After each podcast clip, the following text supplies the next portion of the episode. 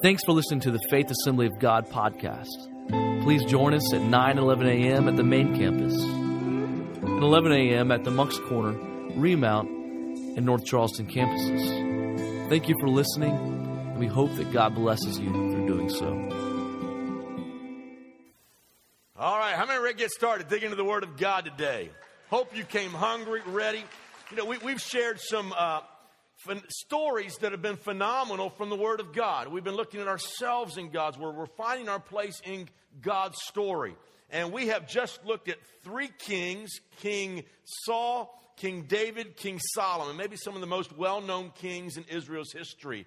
But we're going to come to a time when now the kings become a little bit more obscured, and they kind of run together, and it's hard to keep them all separated, and the kingdom divides, and things start to go wacky in the nation of Israel, and we'll be looking at that today. For you that are watching by way of video, especially in our second service this morning, we welcome you as well. I'm going to be at Remount Road during the second service and excited to preach over there and reconnect with the body of Christ right there. So you that will be here at Faith Assembly for the late service, we welcome you today. And all those who'd be watching by television or video or however you watch it anyway, it's out there a bunch of ways. Take your Bibles out and turn to 1 Kings chapter 11. 1 Kings chapter 11. Israel has had this dream that they wanted to have a king. They wanted to look like the other nations. They wanted to be like all the other nations around them. And what happens is they find their king. And the king did a good job of taking 12 separate individual tribes. And he begins to unite the nation. So that now Israel becomes a national powerhouse on the national scene, and he joins the nation, and they have this dream that we want to be strong, we want to be powerful, we want to be like all the other nations around them. But by the time Rehoboam assumes the throne, the dream becomes a nightmare. And things go radically wrong. And that's exactly what we're going to be looking at today. And we're going to see how that God uses a man to bring the nation and get them back on track. The first king was a man by the name of King Saul. He was a man who was very fatally flawed. And he winds up dying on the battlefield, falling on his own sword. It's a tragic story. It's a man who starts out with all kinds of potential, but his life spirals out of control. And then we looked at King David. And King David, I really believe, was God's choice. Israel got ahead when they chose King Saul. God's choice was David. It wasn't God's time for a king, and yet David would become the next king of Israel. Very powerful, a great military commander, great military leader, but he had some of his own giants in his own life that he had to face. And sometimes the biggest giants we face are right down in here. And David made a terrible blunder that would affect his family, the next generation, his own children, bring bloodshed in the nation of Israel, would lead to a rebellion, and it was a tragic story as well in the end. And then Solomon comes along. And Solomon, during his reign, the kingdom grows, the kingdom prospers. He is the wealthiest king maybe to ever live on the face of the earth, a powerful king, a very wealthy king. Israel becomes a power in that region. Solomon is incredibly blessed by God. But Solomon does something. He hijacks God's story, and he tries to make it his own story. And he tries to make it all about himself. Now, if you were here last week, and I had a chance already to hear the CD, Craig did a masterful job. Didn't he do an awesome job last week talking about Solomon and how that he tries to hijack the story from himself and those difference between those aha moments and those uh-oh moments, and he started out with the great aha moments, and we moved in those uh-oh moments that we all experience in our life. Incredible message last Sunday. If you didn't get it, pick it up on your way out. And he gets into this whole thing. Solomon thinks that he can further strengthen the kingdom by having all these political marriages with all the kingdoms around him, plus all the other girls he wants on the side. But when he brought those marriages in, he also brings all their false religions in. He brings all their idolatry in. And you begin to see this decline already in the nation of Israel towards the end of Solomon's reign. And God had warned him. And this is what the Word of God says. When you go into the land, warning the nation of Israel, and God prospers and blesses you, do not forget the Lord your God. And this is where Solomon makes this tragic mistake. He forgets the Lord his God. He thinks it's all about him. Do not say, by the work of my hand, I have accomplished all of this. for it is the hand of your God who gives you the ability to do all of this. And yet how quick we forget. I think sometimes when things are going well, God's blessing and our lives kind of cruising along and the job's going well and we're taking care of our family and things are happening good at the home. I think sometimes the temptation is, you know what, look at all that I've done, look at my stock portfolio, look at my bank account, look at my family, look at what God's blessed me with. I got to golf on Sunday, and this is not for you, you're all here. But I got to go out on the river, got to golf, I deserve a break, and pretty soon we begin to shut and leave God out over time. And the Word of God warns us, do not forget God. Everything we have comes from His good hand. Amen? How many has God been good to? Let me see your hand in the house today. Solomon's the wealthiest person in the world, and yet he thinks it's all about him. Now let's read our text. Turn to 1 Kings 11, 9 to 13. I'm going to use this as the bridge to move us to where we're going and where the kingdom is headed. Let's stand together as we read God's Word this morning. 1 Kings 11, 9 to 13. And the Lord became angry with Solomon because his heart had turned away from the Lord, the God of Israel, who had appeared to him twice. Although he had forbidden Solomon to follow other gods, Solomon did not keep the Lord's command. So the Lord said to Solomon, since this is your attitude, and you have not kept my covenant and my decrees, which I commanded to you, I will most certainly tear the kingdom away from you and give it to one of your subordinates. Now here, God is prophesying the division of the kingdom. Israel is going to be a divided kingdom, but it's all a part of God's greater plan. Nevertheless, for the sake of David your father, I will not do it during your lifetime. I will tear it out of the hand of your son, a man by the name of Rehoboam. I will not tear the whole kingdom from him, but we'll give it to one tribe for the sake of David, my servant, and for the sake of Jerusalem, which I have chosen. Let us pray. Father, we thank you today for your word. Your word is powerful. I pray, God, that you'll do something in our hearts, in our lives this morning.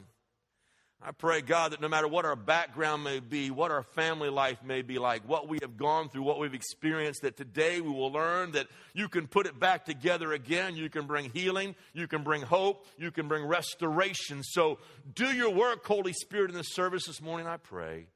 In Jesus' name I ask it. Amen. You may be seated.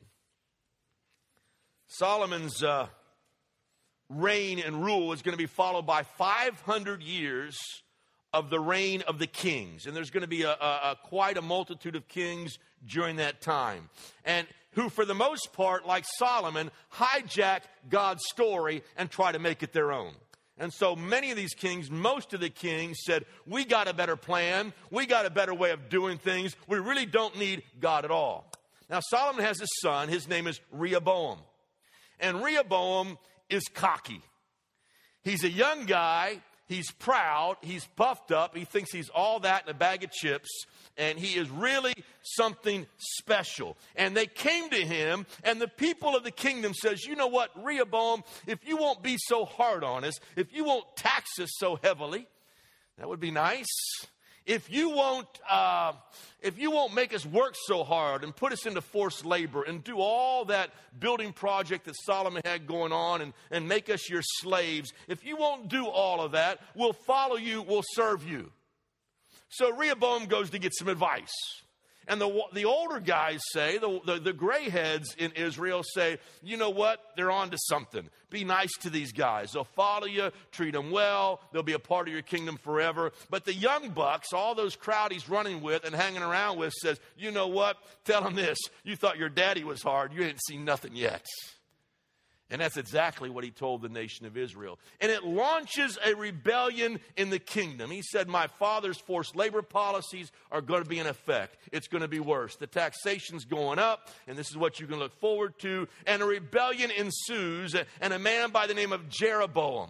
And Jeroboam had been a man who met a prophet on the way who said, one day you will lead the divided kingdom, and you will lead 10 of the tribes. And sure enough, Jeroboam leads this rebellion, and the 10 tribes split off from the 2 tribes in the south. Thus you have Israel in the north and you have Judah in the south. Show me that map there. I think we have it for you. Maybe you can kind of get an idea of how this is. Map. It's a map of, there it is, all right.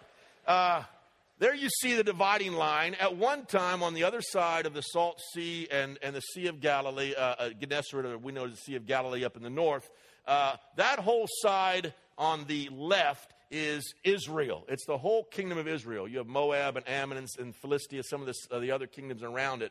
But there's a division that takes place.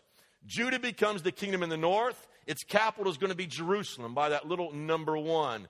Israel is going to be the 10 tribes that are in the northern part, extends all the way up to Dan, all the way up to number 4 in the northern part of that. That is going to be the northern kingdom. That's where the 12 tribes are going to rally around Jeroboam. Jeroboam in the north, Rehoboam, who is the son of Solomon, is going to rule in the nation of Judah. Thank you, gentlemen. And so the kingdom divides. And yet this is a part of God's plan. Because what is going to happen is out of Jerusalem, God is still going to have the lion of the tribe of Judah, not Israel, because he's always going to push his plan forward, his plan of redemption. And so it was necessary to get those idolatrous nations separated from the true kingdom of Israel. Turn, if you would, to 1 Kings chapter 11. Look at verses 31 to 33. He describes what is happening here. And keep your Bibles open. We're going to look at it this morning as we study God's word together. And he said to Jeroboam, take the 10 pieces for yourself, for this is what the Lord, the God of Israel, says. See, I'm going to tear the kingdom out of Solomon's hand and give you 10 tribes for the sake of my servant David and the city of Jerusalem. He said, this is a part of my plan. This is a part of my bringing forth a Messiah out of David's line, which I have chosen out of all the tribes of Israel. He will have one tribe. I will do this because they have forsaken me and worship Ashtoreth, the goddess of the Sidonians, Shamash, the god of the Moabites, and Moloch, the god of the Ammonites, and have not walked in my ways, nor done what is right, nor kept the statutes, the laws, as David, Solomon's father, did. And so when we look at the divided kingdom, it was a part of God's plan because idolatry had come so strongly into the nation of Israel. He says, for my son David's sake, I'm going to preserve Judah. And out of him will come the Messiah. Now, when you study the Word of God, I'm giving you some background, then we're going to dig into the application here. When you study the Word of God, 1 and 2 Kings are parallel books to 1 and 2 Chronicles. So when you're reading through the Word of God, you'll read Kings, Chronicles, and then you start in Chronicles, and you seem like you read it all over again.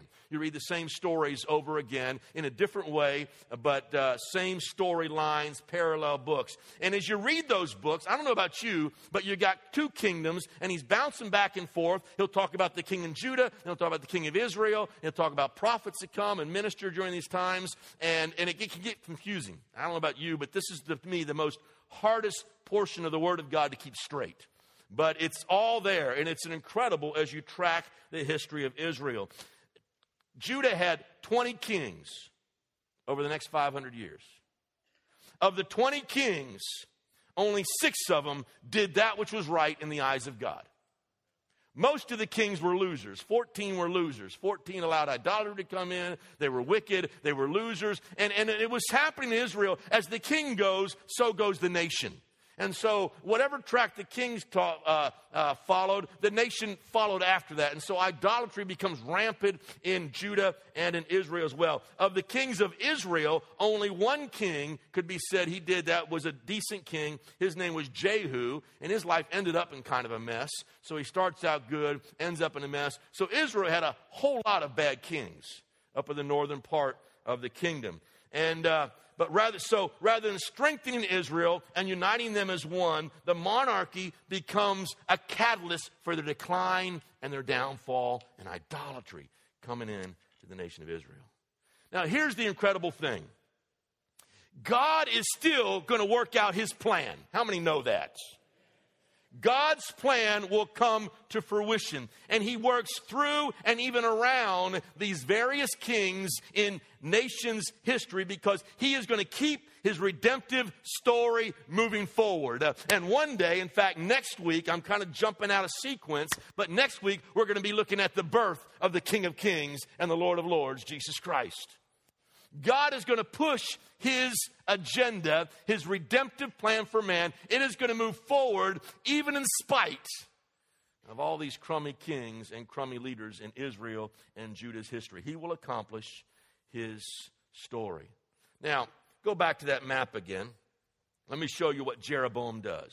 The kingdom rebels. Jeroboam goes up, starts that northern kingdom. Jeroboam has a thought.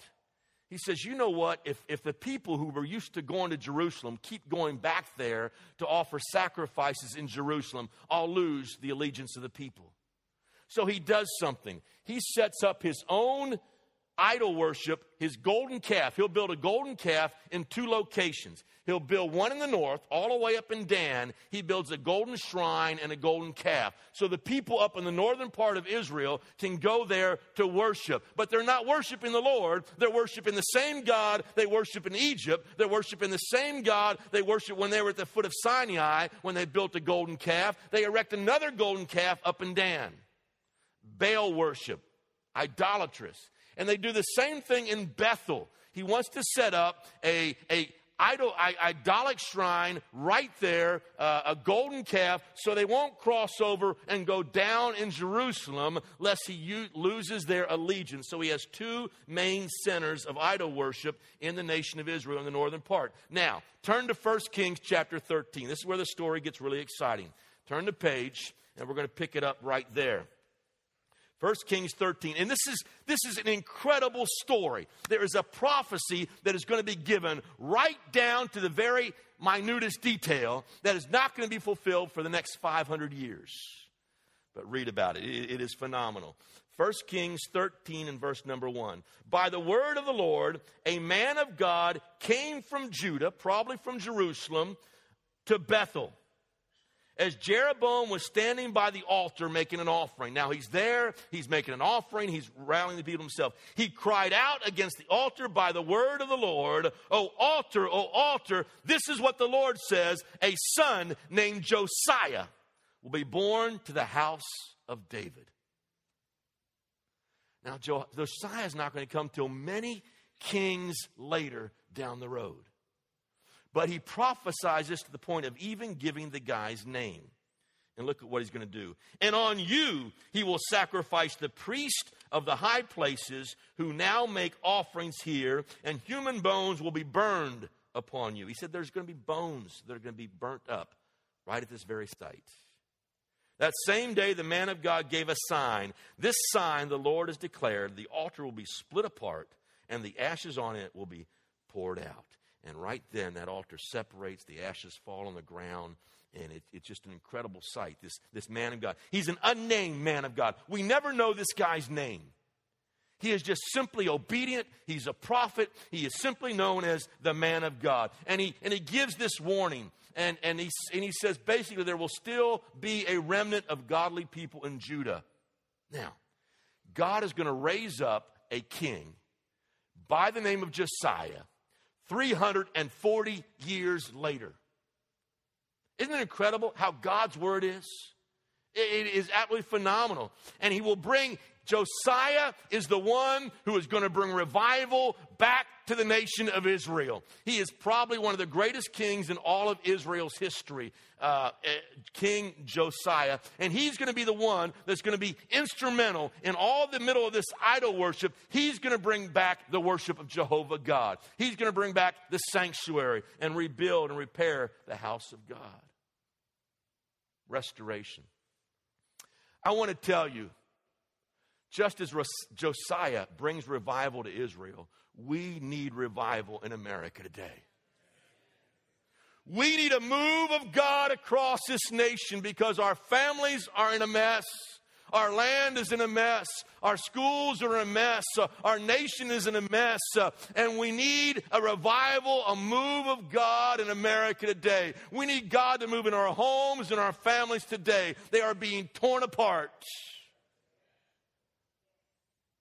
How are we going to see God do this? How will we as a nation, how will we as a people begin to experience revival, a move of God? I think we'll begin to discover that as we look at the pattern that God used when he brought revival through Josiah.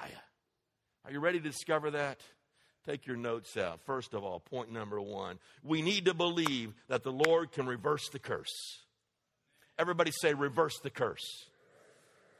God can absolutely reverse the curse. Turn to 2 Chronicles. Look at chapter 34, verses 1 and 2. 2 Chronicles 34, verses 1 and 2. Now we're going to get back into, we'll go to Josiah. I wanted to set that up because that prophecy is so incredible. 34, verse 1. And Josiah was 8 years old, 2 Chronicles, when he became king. And he reigned in Jerusalem 31 years.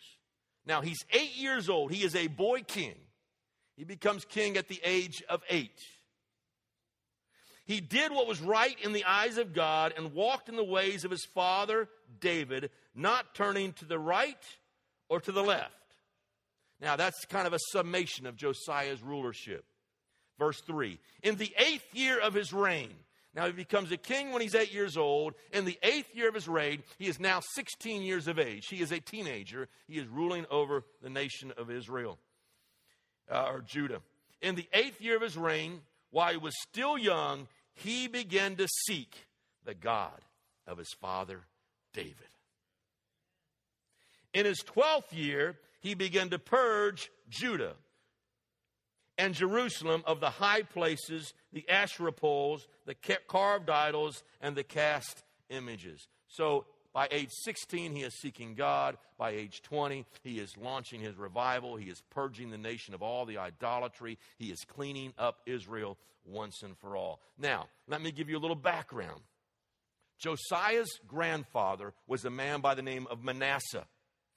Manasseh was an evil king. In fact, if you look at verse number 9 of chapter 33, this kind of describes Manasseh's rule. But Manasseh led Judah and the people of Jerusalem astray, so that they did more evil than all the nations the Lord had destroyed before the Israelites. By Manasseh's reign, he says Israel is worse than the Ammonites and the Moabites and the Philistines and everybody else. He was the most evil king in Israel's history, a man by the name of Manasseh. And he reigned 55 years in Israel. They are eventually taken into captivity by the Assyrians. And in the end, Manasseh humbles himself and turns to God. But he is a wicked, wicked man. He is a wicked, wicked king. Josiah's father is a man by the name of Ammon. Ammon is Manasseh's son. Ammon was also a very wicked king. And in verse 22, it says, he did evil in the eyes of the Lord, as his father Manasseh had done. And so now you have a very wicked king in Manasseh, 55 years. You have Ammon, who's going to reign 2 years. He is so bad that his own people assassinate him while he's on the throne. So he's killed. He has a 2-year reign. And during their reign, they bring in idolatry, sorcery, divination, witchcraft, bloodshed. It is all happening through the reign of these two kings. And now you have a son by the name of Josiah. And at 8 years of age, because of the assassination of his father, he becomes the king at age 8. Josiah is what we would say was from a dysfunctional family, an idolatrous family, a wicked family, a family that is filled with bloodshed. But by the age of 16, it says, and he began to seek the God of his father David. He broke the generational curse. He broke that family curse that went from generation to generation to generation. But Josiah refuses to blame his family. He says, I'm going to seek the God of David. I want to go back and discover God and find out what this nation of Israel and Judah was founded upon. Listen, you have a choice to make today. You can focus on how bad your family was, how mean your daddy was, how your mom and dad separated, how you had a dysfunctional family, how there was drug abuse or alcohol abuse, or how your family was tore up, or how your family were not saved, or how they did not know the Lord, or how your dad had 2 or 3 marriages and your mother may have had several different marriages. You can focus on that, or you can choose to focus on how big and how good God is. Now, this is great news today.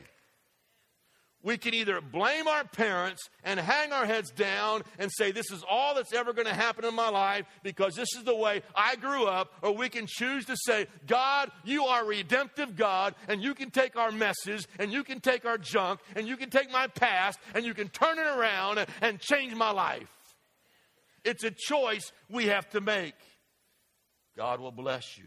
God is able to take you out of your mess you are in. And Josiah starts a brand new level of faith that not only impacts him, but will eventually impact the entire nation of Judah. It is an incredible story.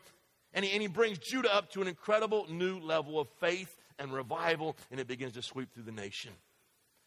Incredible story. Josiah would not be one we would have picked. When you look at his past, when you see what happened, the very worst king in all of Judah was his grandfather. You wouldn't have expected Josiah to be the one. We've got some incredible stories all around this house.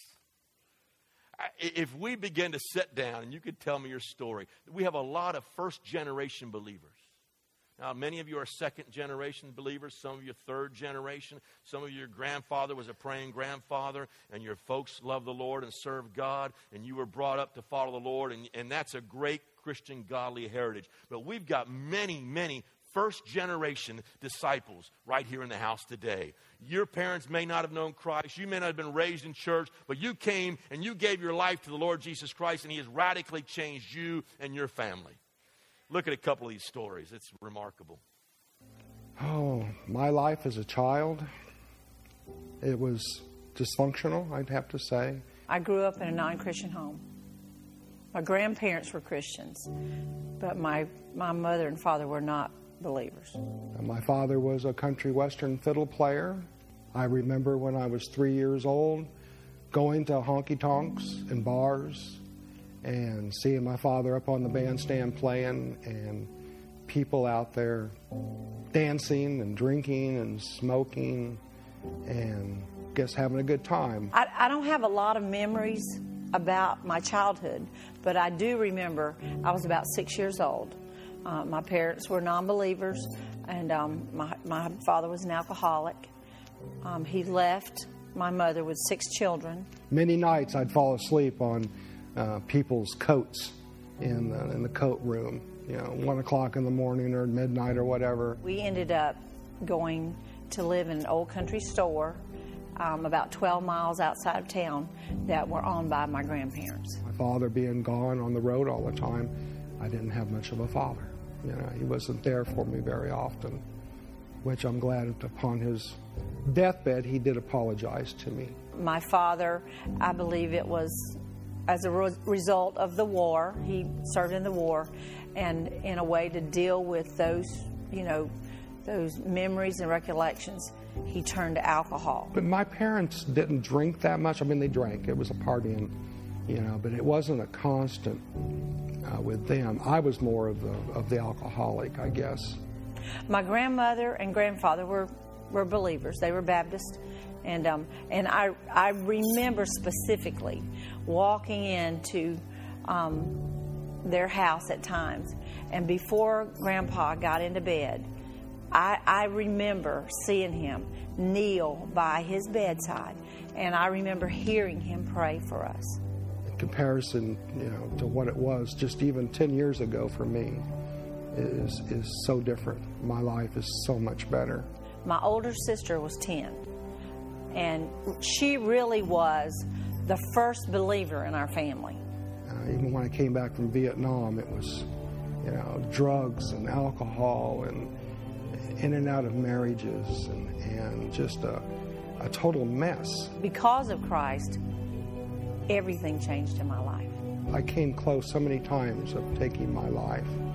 And it wasn't until finally my sister called me, or I called my sister, and told her how bad it was getting in my life. Then she invited me to come here to Charleston. I remember this was the first church I came to, 2001. I stepped in here, and it was like I stepped into a home. And then I joined the church, and Jesus came into my life, and he changed me, and he took away all the desires for drugs and alcohol and cigarettes and all the stuff my life was like. You know, society tells us that when we are, if my father's an alcoholic, then most likely you will be an alcoholic. But because I accepted Jesus into my life, that broke that cycle in my life. My name is Bernie White, and that's my story. My name is Cindy Strickland, and that's my story. Isn't that awesome? Isn't that exciting? That's so cool. What great stories.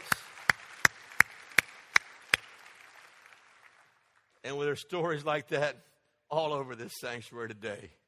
We're a story of God's grace. We're a story of his goodness. And no matter what may have happened in our past, God's able to reverse the curse. He did that when he died on the cross. The Bible said he became a curse for us. We'll put our life into his hands. He'll save us and deliver us, set us free, and give us joy. Josiah reverses the curse. The next thing Josiah is going to do, that one of the very first things he does, turn to 2 Kings 22 and verse 5. He's going to make worship central. He's going to restore the temple. He's going to open it back up. He's going to cleanse it. He's going to get it ready. And so look at, it says, have them, in verse 5, have them entrusted to the men appointed to supervise the work on the temple. And have these men pay the workers who repair the temple of the Lord. For 55 years, the temple had not been used. It had fallen apart. It had been in disarray. It had not been used. It had been defiled. It had been neglected. But Josiah's first order of business is to rebuild the temple. And as you read the story on further, he personally gave. He gave of his own finances. He gave of his own resources, because worshiping God and making the temple central was the most important thing in Josiah's life. And so he rebuilds the temple. He puts his money where his mouth is. He doesn't just talk about church and the sanctuary and let someone else take care of it, but he restores worship to the nation of Israel. Now listen to me, there's a powerful lesson there. We don't hesitate to pay the price to live in our nice homes. We don't blink an eye for our kids' education or special trips we want to go on, or vacations, or our sports activities, or all that goes on around us, or all the stuff we want to buy. I'm not going to ask how many were out on Black Friday. I don't even want to know. But America goes nuts for stuff.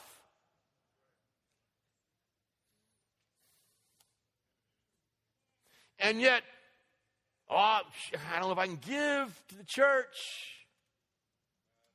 Kind of tight this month. I bought the big screen TV.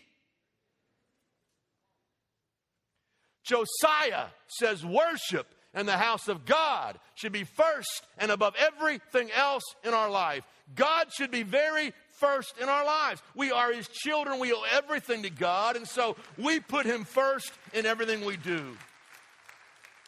He put the things of God beyond his own physical house, because he is setting about to develop a spiritual foundation.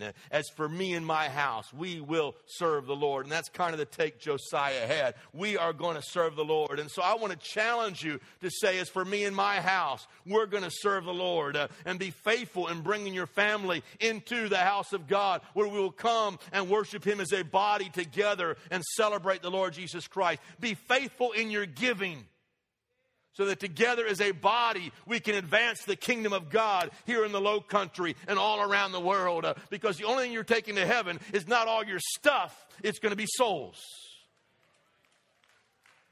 Josiah Josiah could have worshiped God all by himself. He could have said, at 16, I found out about God, and I'm just going to hang here, and I'm going to worship God in my own way, all alone, all by myself. But he personally pays the price to make it easy for other people to come to know God. And when we are called to follow the Lord Jesus Christ, it's not all about myself. It's about everybody else who still needs to know about the Lord Jesus Christ.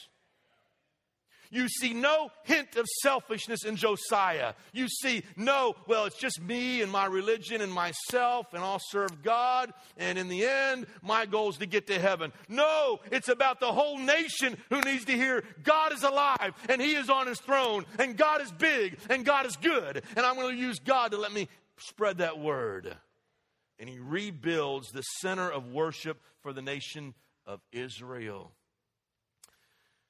I'm so thankful for Faith Assembly of God. First of all, you guys are incredible. And we're looking over the finances for the last year. And it's so exciting to see what God, even in a time of recession, has enabled this church to do. And it's because of your faithfulness and your giving and your being a part, because you catch the vision. You get the broader picture of, it's not just about me. It's about seeing other people come to know the Lord Jesus Christ. And so why launch out and why start other campuses? It's so other people can hear and know in those regions about the Lord Jesus Christ. Why go on missions trips? Why give to missions? It's so people around the world can hear the name of the Lord Jesus Christ. And you do that, and you give, and you're a part of that. And it's exciting to see what God is doing, to see the miracles, to see the lives being changed, to see the testimony of Bernie coming to church and giving his heart to Jesus Christ and seeing that repeated again and again and again, week after week, and you guys make it possible. I want to thank you for that. Make worship central. Only God knows what you're giving, what your participation, what you're praying, what you're sharing accomplishes kingdom-wise. And I don't think we fully will know until we get to heaven.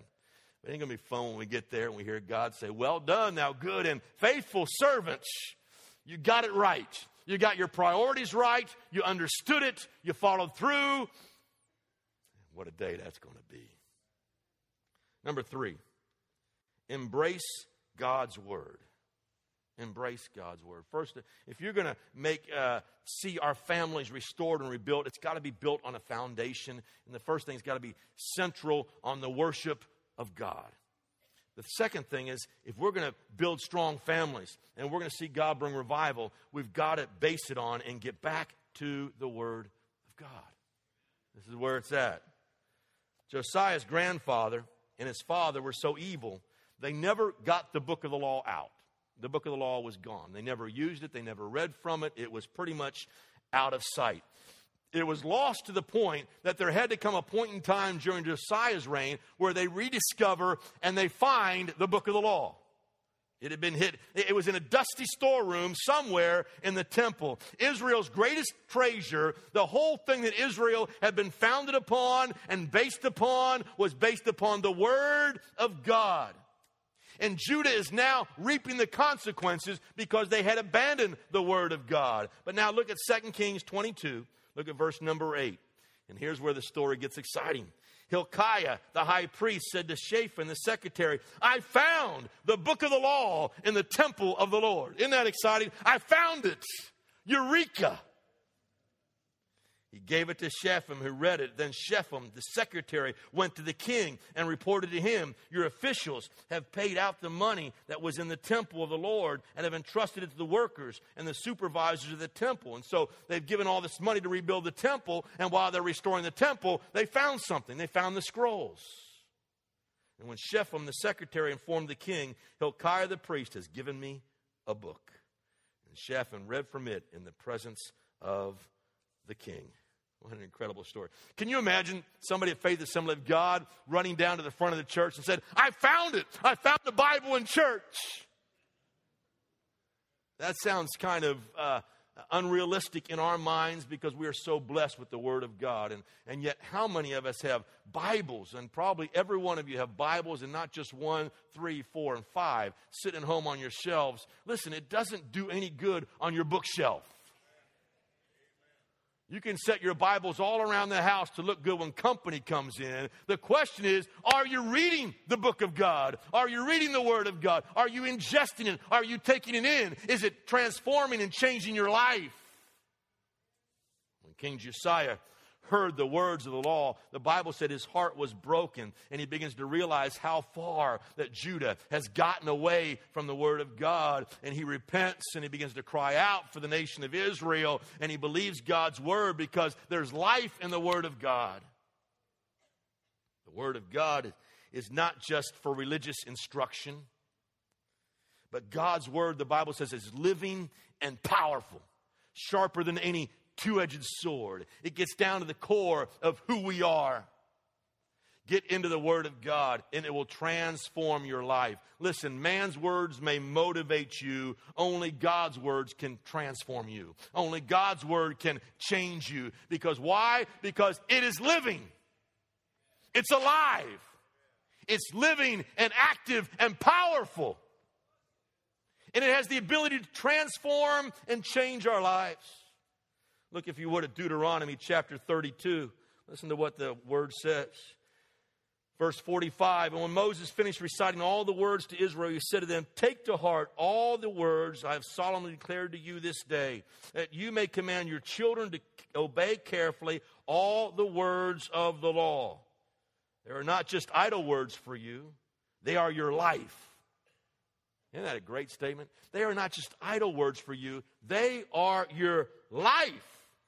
By them you will live long in the land you are crossing the Jordan to possess. Feast on God's word. It's your life. It's your life. In the New Testament, Jesus said, man does not live by bread alone, but by every word that proceeds out of the mouth of God. It is our very life. It is our sustenance. It is our strength. His word brings life to our dead soul, and the Spirit of God comes and He energizes, and we become alive again. The Word of God brings healing. The Word of God brings strength. The Word of God gives us guidance. The Word of God brings deliverance. Make the Word of God a centerpiece in your homes. We want to see revival. You know, I think part of the problem in America is we have gotten so far from the way the nation was founded. And God blessed America and has been blessing America bountifully. But it all started for religious freedom and people coming for a place that they could learn and grow in the Word of God and have freedom of religion. And our nation was founded on that. But now you can't even put the Ten Commandments upon which all our law is based in a school. And we wonder why our schools are in such trouble. Can't put it in a courthouse. Can't put it in a public place anymore. And then we wonder why America is in such a mess it is today. And we may not be able to change every law in our land, but I want to tell you, I can make an impact in my family. And so we can get the Word of God out and read it with your children and teach them the stories of the Word of God and teach them God's redemptive plan and go through it and read it and let it change your life. Let it become life to you. Number one, make worship central. Make His house, His church, central. Number two, build a foundation on the Word of God. And number three, walk in the forgiveness of the Lord by allowing Him to purge your life. That's an incredible thought right there. Josiah doesn't live in condemnation. He is going to move and live in a place of freedom. Now, here's the point I want you to get. Some people say, it's rules, it's regulations, it's legalism, it's all that kind of stuff.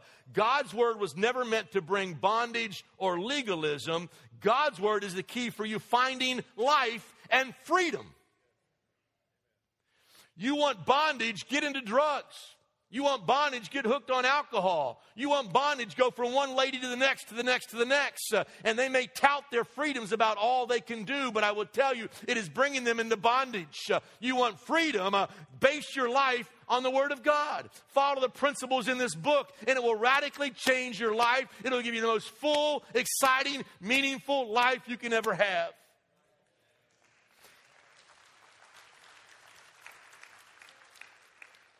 So Josiah is going to begin to purge the land. He's going to begin to tear out all the idols, every remnant of the past, every remnant of the old life. He destroys the idols, the pagan sites. He destroys all those things that were really keeping Israel, Judah, in bondage. Turn to 2 Kings 23. Look at verse 15. Even the altar at Bethel. Now he's going to somehow get across the border. He goes up to Bethel. Even the altar at Bethel, the high place made by Jeroboam, the son of Nebat. Now, remember that story I told you a long time ago about that altar in Bethel and King Jeroboam? Who had caused Israel to sin, even that altar, the high place he demolished. He burned the high place and ground it into powder, and he burned the Asherah poles also. Then Josiah looked around, and when he saw the tombs, now listen to this, that were there on the hillside, he had the bones removed from them and burned on the altar to defile it, in accordance with the word of the Lord, proclaimed by the man of God 340 years ago, who foretold these things. Isn't that incredible? God's word always comes to fruition. It always comes to pass. A man of God, an unnamed man of God, goes to Bethel and says, one day, bones are going to be burned right here in the altar. Now, listen to me. Josiah had no knowledge of that prophecy.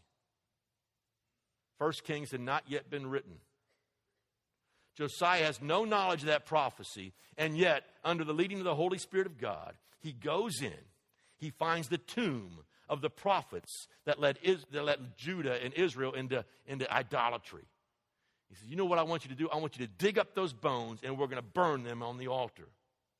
340 years ago, an unnamed man of God said bones will be burned on this altar. Now, some people might say Josiah is a maniacal madman who just wants to burn bones, and that's crazy and that's nutty, but he is led by the Spirit of God, and every word of the prophecy is fulfilled down to the very letter and last detail. Isn't God incredible? And he burns the bones because they are the ones who ushered in idolatry into the nation of Israel and later into Judah. Josiah is not a crazy man. He is just a man who is passionate for his God. He is on fire for God. He's tearing down altars. They're reading the Bible. They're rebuilding the church. He's bringing revival back to Israel, to Judah. And I want to tell you, we need revival in America today. Back to those basics. When you put worship of the Lord first, when you say, God, you're more important than anything else in my life, I put my worship before you above everything else. When we return to the Lord, when we cleanse our life, because it's something that when God saves me, I want to get rid of all that junk. I don't want that bondage anymore. I want to do what God's word says. So I want God to cleanse my life. And so I want to, even though when I give my heart to Christ and he forgives me and I'm cleansed by his blood, I do want to get those things out of my house and out of my home and out of my life that would hinder my walk with God. So I purge my life. I walk out of that forgiveness of Christ's life in me. I walk out of that grace. And the fifth thing that Josiah does, as he celebrates the grace of God. And here, this is really exciting. Turn to 2 Kings 23, look at verse 21. The king gave this order to all the people, celebrate. Everybody say, celebrate. Celebrate. How many like to celebrate? Celebrate good times. Come on, right? Celebrate the Passover. Celebrate your grace. Celebrate your freedom. Celebrate the blood that was shed. Celebrate to the Lord your God, as is written in the book of the covenant, not since the days of the judges who led Israel, nor throughout the days of the kings of Israel and the kings of Judah, had any such Passover been observed. This is a party to end all parties. But in the 18th year of King Josiah, 18 years, he'd be 26 years of age now, this Passover was celebrated to the Lord in Jerusalem. Celebrate God's grace. Celebrate your freedom. Celebrate the blood. Well, every time we take communion, we are celebrating. We're celebrating what Jesus has done for us.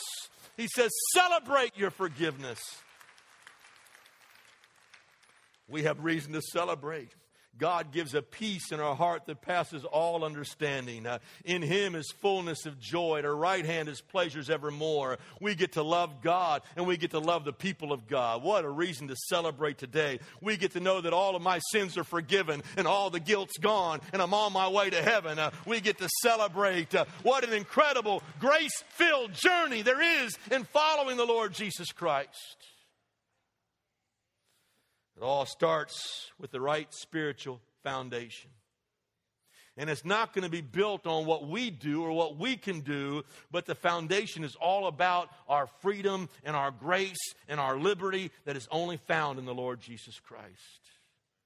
And so we celebrate. And then you know what? We get to show the world how good and how big God is. And we get to demonstrate that in our life. And the world's going to say, you're different. You're not like everybody else. Your family's different. Your home's different. Your life's different. There's something about you. You're different. And we get to begin to proclaim the goodness and the bigness of God. 18 years, in the 18th year of his reign, at age 26, God uses Josiah to bring revival to Judah. And the celebration ensues. He has restored the temple. He repents, and they cry out before God, and they turn back to the Lord. They restore the reading of the law that had been put up for 57 years. The law is now read again. It's been rediscovered. It's reinstituted. They're going to follow the law, and now he's going to follow it by reinstituting the Passover. And through Josiah, God is going to keep moving his incredible plan of redemption forward. And next Sunday morning, we're going to come and see how that all these kings are going to lead up to the one who is called the King of Kings and the Lord of Lords. And we're going to look at the birth of that king next Sunday morning. And listen, God's wanting to use people today just like he used Josiah. I want to see Josiahs arise from all over the sanctuary.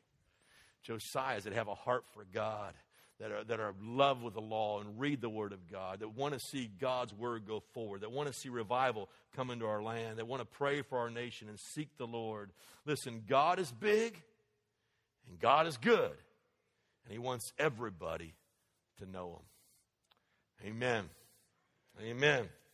Let me ask you some questions today. What does your foundation look like? What's it look like at your house? Are you reading God's Word? I talk often about the importance of the Word of God. Are you reading God's Word every day? Do you get up, men? Do you read the Word of God in the morning? Do you get up and read it every day? Read the Bible through every year. If you're like me, when I first started reading God's Word, I'd start in Genesis and get lost in Leviticus, and then I'd get lazy and quit. And so I probably read Genesis 100 times because I'd start over again. For me, I got a one-year Bible. I just needed it to keep me on track. And so now I've read the Bible through about 30 times. I'm on my 30th time going through the Word of God this year, 30 times. I started doing that a long, long time ago at age 28. And I'm still every year read the Bible through every single year. And one year I did take a break and I just read the New Testament because I said I want to slow down. I want to just study the New Testament this year. So I didn't do the Old Testament that year. I just did the New Testament. Get in the Word of God. We would get our family together at night when the kids were small, and we would tell the Bible stories and read the stories from God's Word. And then we'd kneel around the couch and we'd pray. And each family member would pray of what they felt they wanted God to do in their life or what they needed at school or what was happening. And we'd pray for them and put them to bed and pray for our kids. Do that. I mean, those are simple things. I'm not saying this to brag about myself. I'm just saying anybody can do it. If I can do it, you can do it. Anybody can do that. It's about establishing the right foundation.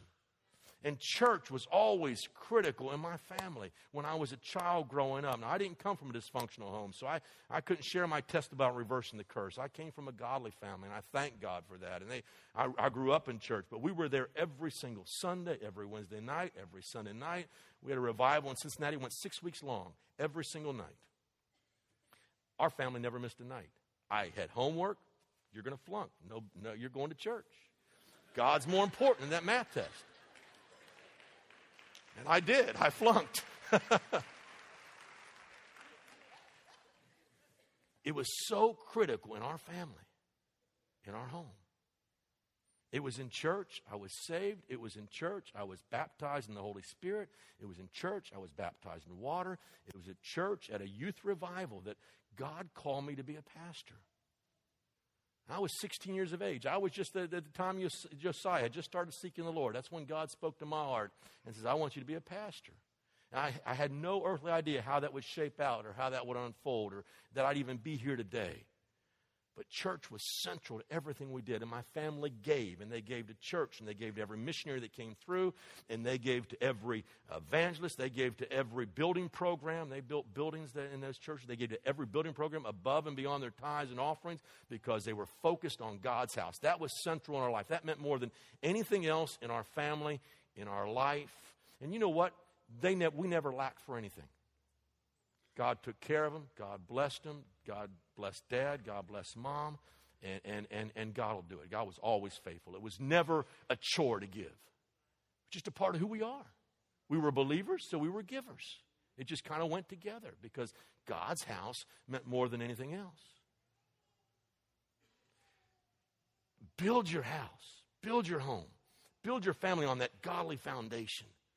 And if you came from a terrible background and you didn't have that model before you, and you didn't see that growing up, and you didn't experience that for yourself as a child, listen, today you can reverse that curse.